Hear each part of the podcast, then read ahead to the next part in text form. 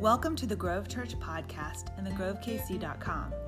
Our mission as a church is to encourage people to discover true treasure in Jesus Christ.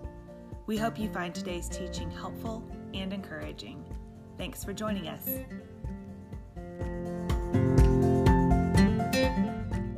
So, I read something this week that suggested that there is one thing that people most often overlook. You know what it is? Their noses. Yeah, some of you did. You, you got that. Yeah. What, what do you call a nose with no body? Nobody knows. I told first service that's as good as this gets, okay? Just, just why all the nose talk, right? Why are we, why are we diving into to talking about noses? Well, so we're continuing to look at Exodus 34 6, where the Lord Himself, God Himself, reveals His character. He wants us to know who is He? He says, I'm the Lord. The Lord is a compassionate and gracious God, slow to anger and abounding in faithful love and truth right smack dab, kind of like a, a pivot upon which everything revolves, is this statement that he is slow to anger. And if you were to hear that, if you were a, uh, you know, if you were a Hebrew of uh, back in that, th- that time and you're hearing this spoken, then, then an image is created in your mind because what God has just done is he's used a word to describe himself that is, is a, a Hebrew word play, this kind of image. And, and what he's saying about himself is literally that I am long of nose or long of nostrils. Okay. Which is kind of, I mean, it's a funny thing, right? It's, it's interesting. You think about it, God is describing himself as long of nose. And that's to mean positively that he is slow to anger. But you know, when we think about a long nose today, we tend to go negative. Right? You think about Pinocchio. You guys know Pinocchio, right? And we, here we associate a long nose with deception, with lying. Pinocchio's nose gets longer and longer as he tells untruth. Maybe you think of uh, a witch, right? The wicked witch and, and her long, pointy nose. That's what we tend to. So again, we, now we're, we're even connecting a long nose with evil. A few months ago, I was with a team from the Grove. We traveled to visit our friends who actually are going to be here in a couple weeks uh, with us, but visit our friends who are missionaries uh, in Istanbul. And uh, we were walking around, and daily, just on, on the regular, we're seeing, uh, we're seeing people, mostly women, because um, the men, their situation was that they all had had hair plugs um, but women who had, uh, had just had nose jobs, okay? Because, uh, and they're just everywhere. I mean, literally every single day we're seeing a woman walking around the streets who's just had a nose job. I don't have that experience walking around Gladstone or even downtown Kansas City, but it was happening all the time because Istanbul is a hub for plastic surgery. Because in our distorted standards of beauty, people flock there for shorter, smaller noses. We, we tend to associate a long nose with something at the very least negative. It's, it's not positive. And yet God is describing himself as one who has a long nose. And so today, as we continue to look at the character of God in Exodus 34, specifically verse 6, we want to make sure we understand what we mean when we talk about God's anger. It says he's slow to anger, not that he has no anger. So what do we mean when we talk about God's anger? And we want to see why his long nose is such a good thing for us. Okay, so that's where we're headed. Let's pray together and then we'll dive in. Father, we do indeed thank you that you desire to know us and you have given us your word to reveal yourself to us in a way that we can understand. And you intend for us to understand it, but we need your help to do that as well. And so we ask for your help now. Guide us and make us a people who don't just hear your word, but are inclined and empowered to do it. We ask you for your help in Jesus' name. Amen. So, first, let's talk about anger. And I want you to, to, to recognize, I think we all know this, but not all anger is created equal. First thing, let, let's just recognize that not all anger is created equal. Think about yourself. Why do you get angry? Who, me? What? No, why, why do you get angry? I would say, I mean, again, you, you know, there's going to be a lot of different reasons. Lots of things maybe pop to mind as you hear about that. But, but broadly, we get angry because we have expectations and those expectations go unmet. Right? You want something to be a certain way, it doesn't go that way, and anger tends to come out of that. And here's the deal sometimes those expectations are completely unreasonable or just, just are, are not what they should be. But some expectations are good and right. And so, again, not all anger is created equal. The crew at, at Bible Project uh, create all kinds of videos helping people understand the Bible. They, they very helpfully summarize two important ideas associated with the emotion of anger in our culture. Right? One is positive and one is negative. So the positive, we, we can think of anger as protection. And that, that's sometimes the way anger shows up. Positively, it's as protection. Anger is a physical response that our bodies generate when something we value is threatened or compromised or lost. And the thing is, some things we value are truly valuable. And, they, they, and so when those things are threatened or compromised or lost, there's a good reason to be angry about that. And there's almost always a deeper feeling or value at stake that generates that angry response. I'll give you an example. This week, I was reading an article and, and uh, or came across an article that was describing, it was saying that, that the owners of Pornhub, okay, had, had actually come out and said full, like no, no doubt about it, this is their intent, that they, they actually targeted, they, they, that they are targeting their users to get them hooked on increasingly deviant content. That is their intent. They, they no denying it. That's, they're just blatant. That's what we're setting out to do. Okay, now, as much as I'm going to say there, except to say that that caused me an angered response. Okay, I mean, I, like anger rose up because I know the devastation that that's creating. And it's widespread. And it's evil and it's manipulative and, and just wrong. So there's anger as protection. Something is threatened that's good, and you go, hey, we need to do something about that. And so sometimes you have that kind of anger. There's another kind of anger, and that's, you could broadly say, is anger as abuse.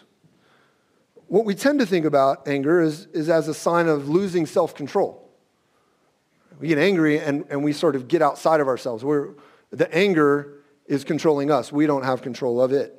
And when it's expressed specifically by someone in a position of power, right, when you have some kind of responsibility, stewardship of, that, that has some power, that anger then can be used to bully and threaten and intimidate people into doing things that you want them to do. It's the wrong kind of expression of evil, of, of anger. Again, that is evil. It's, it's wrong. That's not what we mean by good anger. And I'll give you an example there. The, the likelihood, and I don't know, I'm not saying I know something, okay, this is not like personal knowledge, but I'll just say statistically, when I just talked about the anger that was righteous earlier, and brought up the topic that I brought up, for some of you, you began to get angry. You didn't express it. You had enough control not to do that, but you began to get angry because you don't want that talked about. And so there may be a time when somebody else would talk about it, bring it up to you, try to help you out. And, and then your response is to want to express anger in order to shut that down because that's your business. It's nobody else's business. See, anger, it, it, it's not all created equal. And it can go a lot of different ways. Some very helpful, others absolutely destructive. And this is the thing as humans, our anger tends to be partial and rash. We can, we can express righteous anger. But ours tends to be partial and rash. Proverbs 14:29 says a patient person, that's, that's on the flip side of anger, is patience. A patient person shows great understanding. So we can be patient people. and show understanding. But a quick tempered one promotes foolishness. This is the problem. We tend to get, when we're talking anger, we tend to get into this kind of foolishness. We let our anger control us, we let our desires control us, and the result is increasing foolishness. Our anger tends to be short term and, and self protective. But God's is very different. See, God's is just and measured. God's anger is just and measured. It's, it's that protective, rightly protective kind of anger. But make no mistake, God does get angry. In fact, he's revealing himself here in part in response to a time when he is rightfully angry. You see, just a little bit before he passes before Moses and reveals himself the way he does in Exodus 34, he's just given his people the Ten Commandments, which were meant to be a way for them to know him and walk with him as his people. And right after that, they proceed to break at least three of those commandments in this wild party because they're overwhelmed by his glory and might and frustrated by the way he's doing things.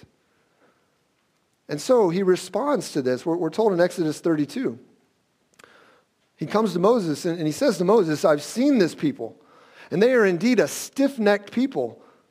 Now leave me alone so that my anger can burn against them and I can destroy them. Then I will make you into a great nation. There's, there's God's response to the wickedness that his people have, are, are in the midst of. And what he describes himself, he says, My anger needs to burn. There's, there's something wrong here that needs to be addressed. Literally, the word here is hot nose. He's saying, Look, my nose is hot because of them. We say it today, we say our nose gets bent out of shape. We, we use same, similar kinds of images to describe somebody who's, who's upset. God says, Look, my nose is burning hot because what's just gone on is wrong. But know this, okay? And, and if you just stop here, if all you were to read was Exodus 32, 9 to 10, and some people do this, they just come to that and they go, look, this mean and vindictive God who just is angry all the time. And, and that's their entire view of who God is, not paying any attention to anything else that's going on. Frankly, not even paying attention to everything he just said in those verses. They get this wrong view. But, but God is not a victim of his anger. You and I, again, we tend to be led around by our anger. We think of ourselves as victims of our anger. I was just so mad. I had to do something. And, and we think we, we just have no choice. We lack self control. But, but God is not like that. He, his anger has the long term good of others in mind. In fact, he says about himself, Isaiah 54, verse 7, describing how he's dealt with his people and will, will deal with them. He says, I deserted you for a brief moment but I will take you back with abundant compassion. In a surge of anger, I hid my face from you for a moment, but I will have compassion on you with everlasting love, says the Lord, your Redeemer. For this is like the days of Noah to me, when I swore that the water of Noah would never flood the earth again. So I have sworn that I will not be angry with you or rebuke you. Though the mountains move and the hills shake, my love will not be removed from you, and my covenant of peace will not be shaken, says your compassionate Lord. You see, his anger is there. there. there's, there's a need to address the things that are wrong, but it is swallowed in this greater reality of his compassion. And furthermore, what he describes here is promises and covenants and what he's saying is, I've made agreements to deal with you regardless of how you deal with me. And so we need this broader view to understand God's anger has its place. And God's anger is good and right, it's just and measured, whereas ours tends to be something else. This word short, uh, that, that he is, is slow to anger. He has a, a long nose. He gets translated way back as long suffering. So the, the King James Version describes him as merciful and gracious, long suffering. And I want to use that, that imagery, okay? Again, he is slow to anger, but, but literally he is long suffering. He, is, he suffers something. I want to use that imagery and help you understand what does it mean that God has a long nose. Okay, so Yahweh is the long-suffering God and a reminder who wants us to know him. He wants us to know him. And so he's revealing himself so that we can know him. He, he's showing us his character so that we can know him. And that has everything to do with how we understand what it means that he is slow to anger, that he is the God with the long nose. And so, four things I want you to understand about God's long suffering. One, he suffers from us. We have to understand this. God has put himself in a spot where he suffers from us. He creates us, intending that we would enjoy him. And we rebel. That's the story of humanity. That all of us are a part of that. And so you turn to you can turn all kinds of places in the scriptures, but Romans 1 specifically verses 16 to 32 is this summary of humanity's problem with God and further God's problem with humanity. So, Romans 1, I'm not going to read the whole thing, but just a, a, little glimpse of what it tells us about who we are as humans. Romans 1:18, God's wrath, another word for his anger, is revealed from heaven against all godlessness and unrighteousness of people who by their unrighteousness suppress the truth. This is what we do. We, we've been given access to understand the truth, but we suppress it. God reveals himself to us. He wants us to know him, but, but we, we like going for something else. We're attracted and enticed by something that is derivative, something that is, that, that, is a, cheap imitation. And so we're told later, Romans 125, talking about humans, they exchanged the truth of God for a lie and worshiped and served what has been created instead of the Creator who is praised forever. This is what we do. There's, there's this truth exchange that t- takes place. We, we're presented with the truth, instead we, we succumb to this idea that things that are these cheap imitations will be better for us. And this is exactly who the enemy Satan is. He, he's just a t- cheap imitation artist.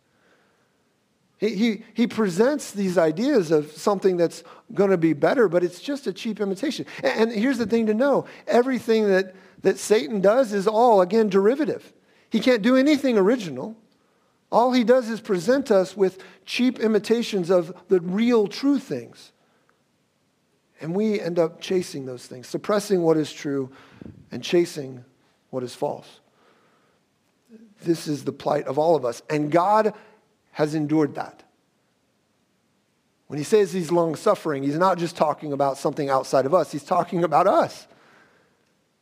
If you don't recognize that, then you can't appreciate what it means for him to be slow to anger. But here's the thing you and I, when we suffer as a result of somebody, and I will say, even rightly in a lot of ways, our temptation or our, our natural thing is to want to separate. Right? If somebody's causing you suffering, and again, a lot of times this is the right thing to do because we're, we're limited in our resources and abilities. Somebody's causing you suffering, you go, okay, I got to get away from that. I mean, that, That's, again, that's generally a good thing. But God's different, which leads us to the second thing is that that not only does he suffer from us, but he also suffers with us. Where our tendency is to remove ourselves from those that cause us suffering, God moves towards us. He suffers with us. And there's no, I mean, the, the final, ultimate, greatest expression of that truth is in Christmas. It's in the fact that Jesus has come. He's God incarnate, fully God, but fully man having come to know what it is to be human and to suffer with us. Hebrews 2:18 tells us. he himself has suffered when he was tempted. Since he himself has suffered when he was tempted, he's able to help those who are tempted. He knows what it's like. And so we're told in Hebrews 4:15, we don't have a high priest who is unable to sympathize with our weaknesses. He is the high priest, but he knows how to sympathize. One who has been tempted in every way as we are, yet without sin. Jesus has walked through every kind of temptation that you and I would face. Now, did he have to figure out how to get on his computer? No. he didn't have a computer, but has he faced the exact same temptations that we, you and I find when we're on our computers or in anything we deal with? Yes. He has suffered with us. And he knows what it's like, which means you can come to him and know that he's not sitting there wondering, man, I don't know what's wrong with you. This is this seems pretty easy to me. He knows what it's like to go through what you're going through. He can relate. But here's the thing, too. You know, suffering with someone can be really helpful. But if you're suffering and there's no hope beyond that suffering, what's interesting is that having somebody come and join you in your suffering doesn't actually relieve the suffering, it can make it worse right? Because now it's, it's not just that I had to suffer, it's that my suffering caused them to suffer, and we're both just doing nothing but suffering. There's no hope in that. There's no, there's no rest or comfort in that. Which leads to the third thing about our long suffering God. He doesn't just suffer with us, He actually suffers for us. He suffers for us so that suffering won't have the last word. We'll get to that in a second. Matthew 26, verse 39 tells us exactly the kind of suffering that he was, that Jesus endured. The night before he's to be crucified, he knows what's coming. And he's, the weight of that is just almost too much to bear. Now, make no mistake, Scripture says that Jesus wasn't just the victim of an unfortunate accident, a tragic accident. Oh, misidentity. Oops, you got the wrong guy. Oops, we didn't mean to take it this far. Uh, no, what Scripture says is Jesus laid down his life. But no, but also the weight of, of laying down his life is heavy. And so he, he turns to the Father that night before. It says that he fell face down and prayed, My Father, if it is possible, let this cup pass from me. Yet not as I will, but as you will. Now, why didn't he just say, My Father, if it's possible, let something else besides me going to the cross happen? I mean, that's, that's what he means, right? Yeah. But he describes it as this cup. And when you look at the scriptures, when, when this reference to a cup, when a, when a reference to a cup is made, it's a reference to the cup of God's wrath.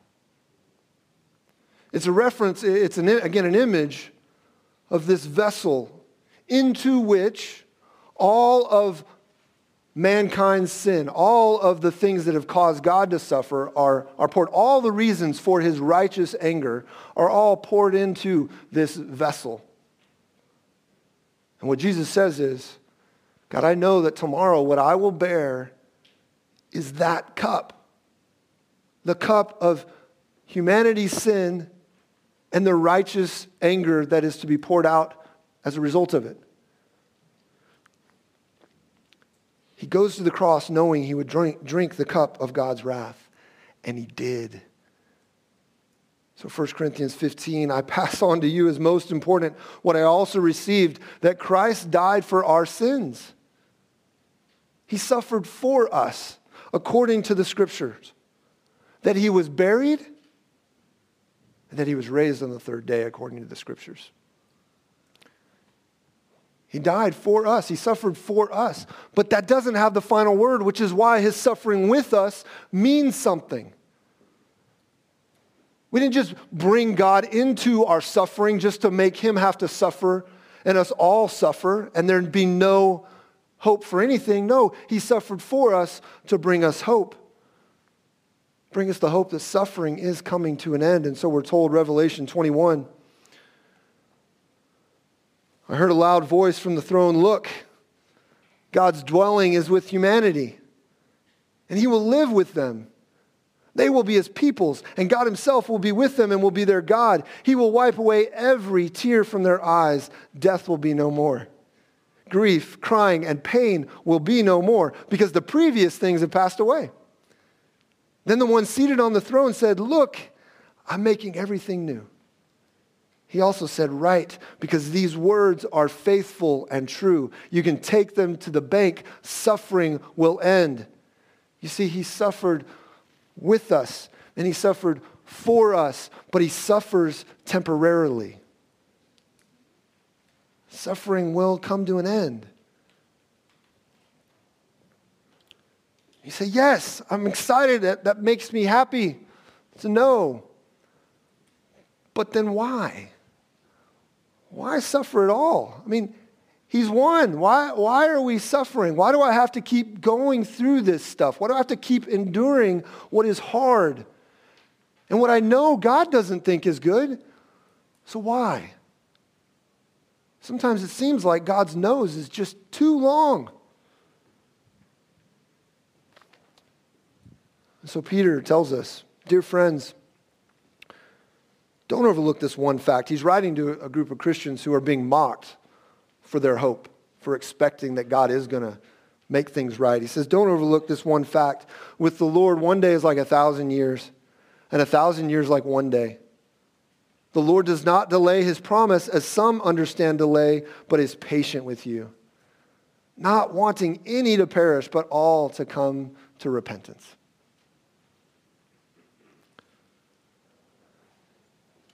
You guys know anything about sloths?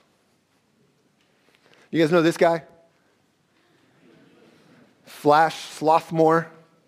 I love this picture because it has his coffee cup, right? He says, You want it when? and he works in the DMV, right? That's, that's perfect. Here, here's a real sloth, right? This is a great picture, right? That's what we think of. You think of sloth, right? They're just, they're just kicking back. They're just lounging around, Right, to most of us, sloths, sloths, it's a hard word to say, sloths symbolize laziness. But, but actually, I was reading about sloths this week. Uh, here, here's what one scientist, sloth person says, okay? Sloths are actually energy saving mammals taking life at a slow pace to avoid the rush and tumble for food while subscribing the movement patterns that help them avoid being identified as prey. Now, I don't know why not all of the mammals out there are sloth like. I, I, don't know. God's got his purposes, He makes a lot of things. But these guys, they've got a reason. And, and just because their slowness doesn't make sense to human logic doesn't mean it's bad. And in the same way, God's slowness to anger and vengeance doesn't, oftentimes, doesn't make sense to our human timelines or logic. But just as slowness serves an important purpose for sloths, it also serves an important purpose in our relationship to God. Friends, God's long nose is meant to lead you to repentance. You follow that nose to repentance. God's anger is just and measured betrayal of our Creator and the goodness that He desires for us and from us must be addressed. If He doesn't address that, He's not good. But God is slow to anger, which means that God will put up with people's betrayal for much longer than is reasonable. And it also means that God will always accept people who turn to him with soft hearts and genuine humility no matter what they've done. You can count on him. You can trust him. Again, his slow to angerness flows out of his compassion and grace. So, what does that mean? Well, first off, don't take his patience for granted. Just don't take it for granted. Uh, now, you, you can trust it. Trust his patience with you, but don't presume upon it. Don't be that person that says, you know what, yeah, someday, okay, fine. God's okay without me for now. He, he doesn't. No, he's slow to anger. He loves you. He doesn't want you living in the muck anymore. He's calling you out of that. His kindness to you is intended to lead you to repentance. Furthermore, you say, Yeah, I believe that. I trust that. But man, I, I, I'm angry. For some of you, man, getting here was reason for anger. Maybe your Saturday was spent with anger. For some of you, this afternoon is not just, you know, a fun escapade in watching some guys play football. It's going to be this like object of intense anger. Take your anger to the Lord. If you understand, like, he is slow to anger, which means, one, he, he knows that there are things to be angry about. But he's also patient, which means you can actually come to him when your anger is disordered and not what it should be. And then you can trust him to reorder it, to put it back in place, to help you not be a victim to your anger and instead have the self control that he intends for you to have. So, this is essentially what we're, I mean, one way we could talk about it. When you, when you turn to, to God, either for the very first time or, or as you walk with him day by day, walking in repentance, realizing he's in the, over the course of your life, he's just bringing you in line with his ways and what is really good. As you walk with him,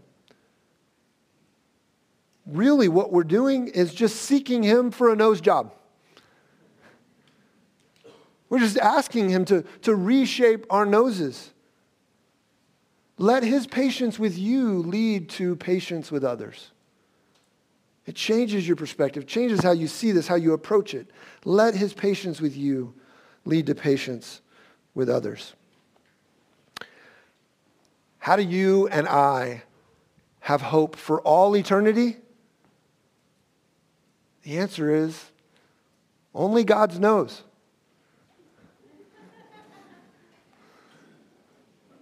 Don't overlook him. Let's pray. Father, we do thank you.